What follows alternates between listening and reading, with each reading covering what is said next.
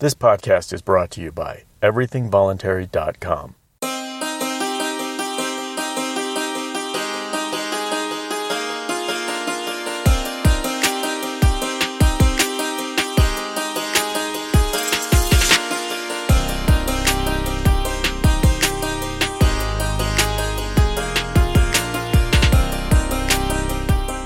My name is Skyler Collins, and this is Everything Voluntary.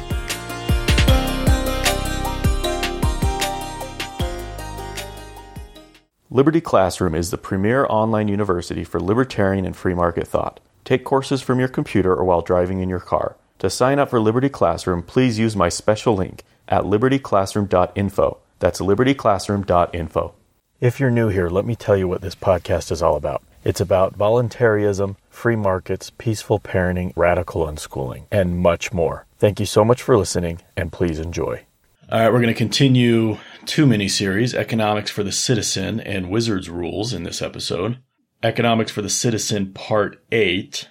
Excuse me, that is not the mini series. The mini series is Economics 101. And for now, we're using Economics for the Citizen, which is a series written by economist Walter Williams. Um, so let's see. Part eight of Economics for the Citizen. This one is on property rights. All right, here we go. Economic theory is broadly applicable. However, a society's property rights structure influences how the theory will manifest itself. It's the same with the theory of gravity.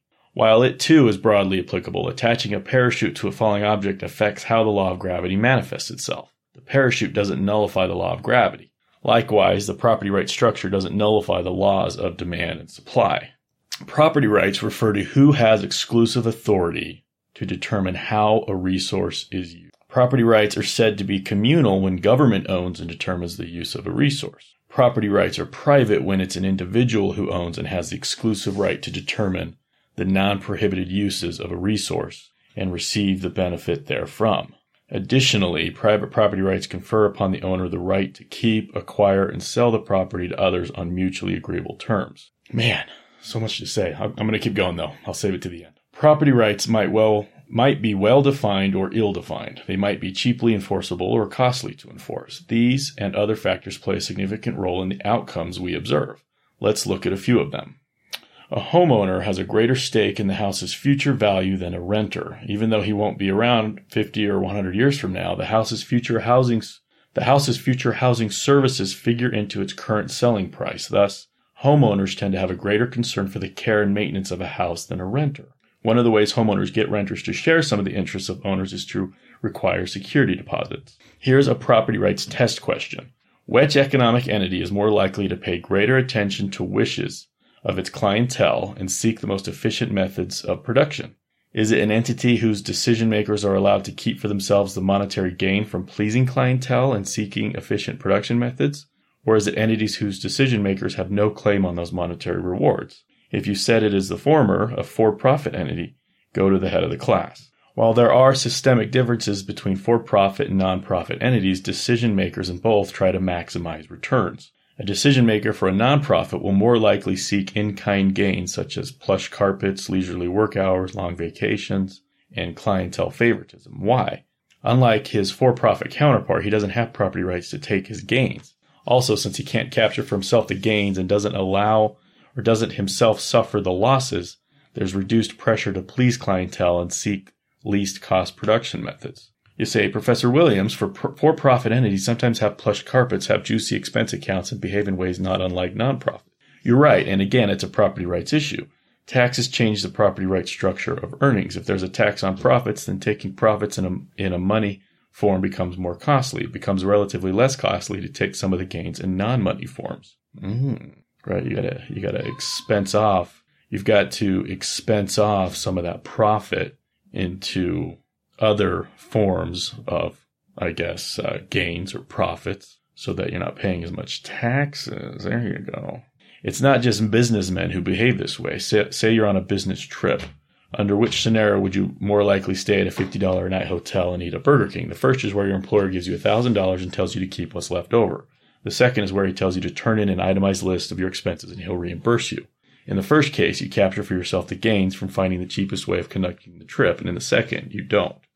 These examples are merely the tip of the effect that property right structures has on resource allocation. It's one of the most important topics in the relatively new discipline of law and economics. All right, so that's it for, as far as this essay.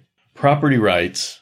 Property rights is something that we cannot escape in a world of scarcity. What is and and he didn't really get into this. This is a little deeper, but I'm going to right now. And this is something I, talk about all the time.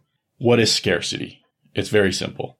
Scarcity is when human wants are greater than the means to satisfy those wants. So we could we could say the world is scarce because if we add up all the human wants in the world, that's greater than all the resources in the world. But we can also take a particular object, right? Say my house, and we can say it's scarce because there are no doubt people out in the world that want my house, as do I. But there's only one of my house. So my house is scarce. My, my body, my person, my, my physical body is scarce. There are people right now who want to use my body, control my body, have a say in what I do with my body. And then, then there's me who also wants a say my body, my person is scarce. If we add up all the houses in the world, if we add up all the bodies in the world, same thing. There's greater want than there is the ability to satisfy those wants. That's what scarcity is. The purpose of property rights, property rights don't just exist in nature. Okay. They're not something that exists, right? They're imaginary. They are a social construct for the purpose of reducing conflict over scarce resources. So we live in a world of scarcity. That's real. That's not imaginary. And because of the scarcity, there is potential for conflict. Conflict is when two or more people have uh, differences about how a particular scarce resource should be used, right? You want me to wear a mask because of the quote unquote pandemic in the world today, June 2020. I don't want to wear the mask you are attempting to control the scarce resource that is my body. And as am I. Who should get, whose will should prevail over the use of my body? Well, property rights is the way that we allocate that control. And when that control is adequately allocated, properly allocated to the task at hand, then there's no question about whose will prevails, mine or yours. Now, you can't escape scarcity. And so you can't escape property rights. Okay. Even, even somebody who says, I'm not going to respect any property rights. Property rights don't exist for me. They're, they're going to butt up against, um, not only are they going to butt up against people who do believe in property rights, but that claim by itself that they don't respect anybody's property rights is itself a claim of property rights in, in every other scarce resource. To say that you're not going to respect ownership claims. You're not going to respect property rights that anybody claims, which is what ownership is, is to say that you are going to take it upon yourself to decide what scarce resources you're allowed to exert your will over. That is itself a property right claim. You just happen to be claiming the entire world. And if you're serious about that, then, then you've got to ask yourself, is that more likely or less likely to lead conflict with other people? Maybe you relish the conflict. Maybe you want to live your life that way. That's fine, but I wouldn't be surprised if sooner or later you get put down. Just as human beings put down a grizzly bear rampaging through the town, right? You become a technical problem. Now, this isn't a this isn't entirely economic theory that I've been discussing. This is property rights theory. It's uh, political theory in a sense. It's legal theory in a sense. But for the purposes of economics, who may decide how a scarce resource is used? In other words, who has the property right or the uh, ownership in a particular resource, who, who we recognize as the owner of a given resource, will determine the incentive structure of how that resource is used. This is a word that he didn't use in this essay, and that is incentive. There are incentives and disincentives, and how the relationships that are recognized between not only between people, but between people and scarce resources determines incentive structures. He did talk about how a homeowner has a greater interest in maintaining the home because of uh, f- future property value. If you wanted to sell it or if you wanted to hand it down to his kids who may want to sell it. The homeowner, as owner, has a greater incentive because of those possibilities, because as, as his ownership claim is recognized, he's allowed to do certain things with that property, including uh, sell it off. So because of that, he has a greater incentive to protect the house than, than does say somebody he rents it to, right? They're not concerned about future value.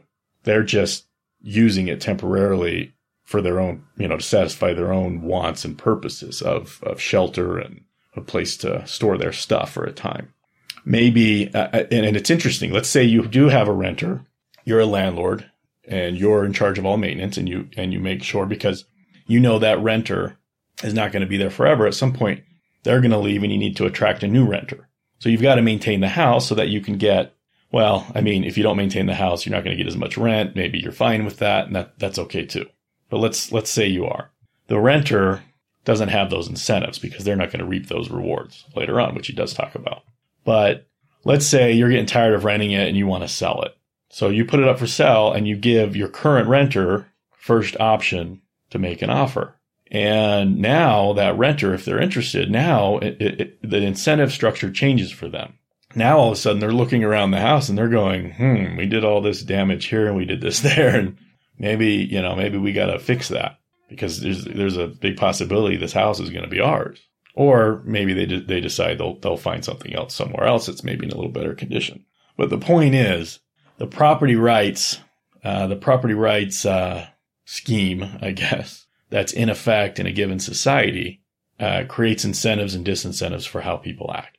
And when a third party, when somebody else comes in and says, "We're gonna make rules about how you can use your property," in a sense, they are expropriating some of your property rights to themselves. And an, another name for that would be theft, right? If we're calling things as they are instead of using these euphemisms. And it's, it's the same for persons. So in this country, uh, chattel slavery, not entirely, mind you, but chattel slavery was abolished back, you know, after the, the American Civil War, 1964, 65, 1864, 65, sorry. But in the, the amendment, I think it's 13th Amendment, it did not abolish slavery for people who are incarcerated. So if the state, which is, which as we know factually, government, the state does not exist. It's just a group of people forcing other people to pay them.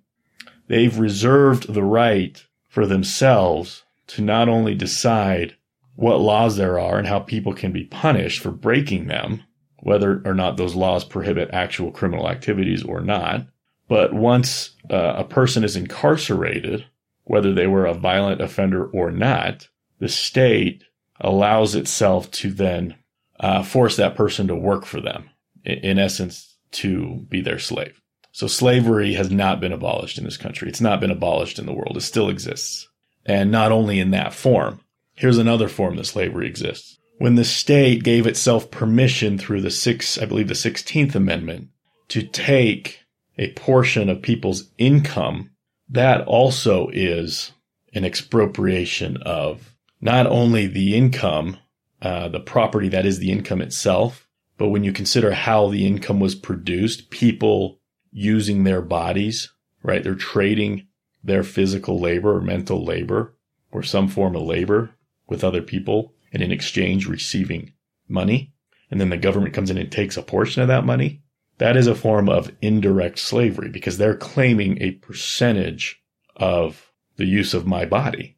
Okay. So with income taxation, you also have slavery. You have extortion, you have theft, you have slavery, right? Anytime you take something from somebody and that somebody used their body to obtain it, you're claiming ownership over their body, right? So it, it in many ways, theft is a form of slavery. And when the government engages in, in theft, which it does through income taxation, it's engaging in an indirect form of slavery, legal slavery. So it's got legal slavery through, through its prison system and it's got legal indirect slavery through income taxation. I don't, I don't see any way around that. So, all right. Um, if a given society does not recognize individual property rights, let's say the, the powers that be, the the people with the army and the prison system and the guns decide that property rights should be allocated uh, through central command and control, that government should have the ultimate say on the quote unquote means of production, then you no longer live in a capitalist economy, but you live in a socialist economy. And there are different types of socialist economies. There are, there is syndicalism, there's fascism, and there's communism. And they're all just slightly different than each other, but they're all under the socialist economic model. And that creates a certain incentive structure on how people behave. Not to mention other economic problems like there's knowledge problems, calculation problems, coordination problems in the production of goods that cause major disruptions and major problems throughout the society, as evidenced by both theory and history of these types of countries. All right. Well, we won't get into that. So let's get on to the next topic. Uh, Wizard's rules. This is Wizard's eighth rule. It's from the book Naked Empire, uh, which is the Sword of Truth series by Terry Goodkind. And I don't know how to pronounce it because it's, uh, it's foreign and it's just two words. It's Talga Vassternich, which I guess it's, uh, it's a language called Haida which is a, a fictional language. And it means deserve victory. What does that mean? Deserve victory.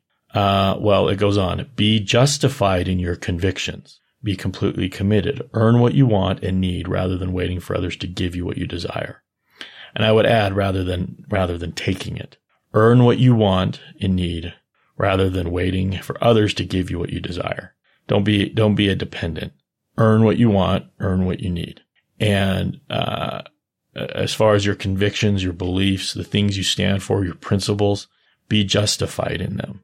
Okay. Really examine them and come to a point where you can say with a clean conscience, uh, what I believe is right and I deserve victory. Now it's easy to say, well, you know, there's a lot of people that believe a lot of what we would probably call wicked things that may also believe that their, uh, those convictions are justified and that they deserve victory. You know, this, this is really, this is really general advice. And I mean, all, all we can do as people is continue to, to evaluate and reevaluate the principles that we hold and, and, and, uh, make sure that if, if we come across arguments or reasons to challenge those convictions, that we take them seriously and we give them their day, their day in court, so to speak, as far as the, the courts of our minds. um, deserve victory. Do the right thing. Be a good person. Study uh, virtue and act virtuously. And if you're if you're doing that, then who can blame you? I mean, when when you leave your legacy, whoever comes after you, whoever has known you, whoever speaks of you and tells your story, what will they say? That he was he was a good person or she was a good person or they you know, they were an asshole. Um, well, that's, that's short and sweet. So I'll, I'll keep my comments on it short and sweet too. That's going to be it for this episode. We talked about property rights, which has major effect on, uh, how economic law is realized in the real world. Um, and we talked about Wizards, uh, rules, Wizards eighth rule, deserve victory. All right. Thank you so much for listening and have a better day. Please send your comments or questions to everythingvoluntary at gmail.com. Please consider supporting this podcast and everythingvoluntary.com by visiting patreon.com forward slash EVC or paypal.me forward slash everythingvoluntary. Thank you.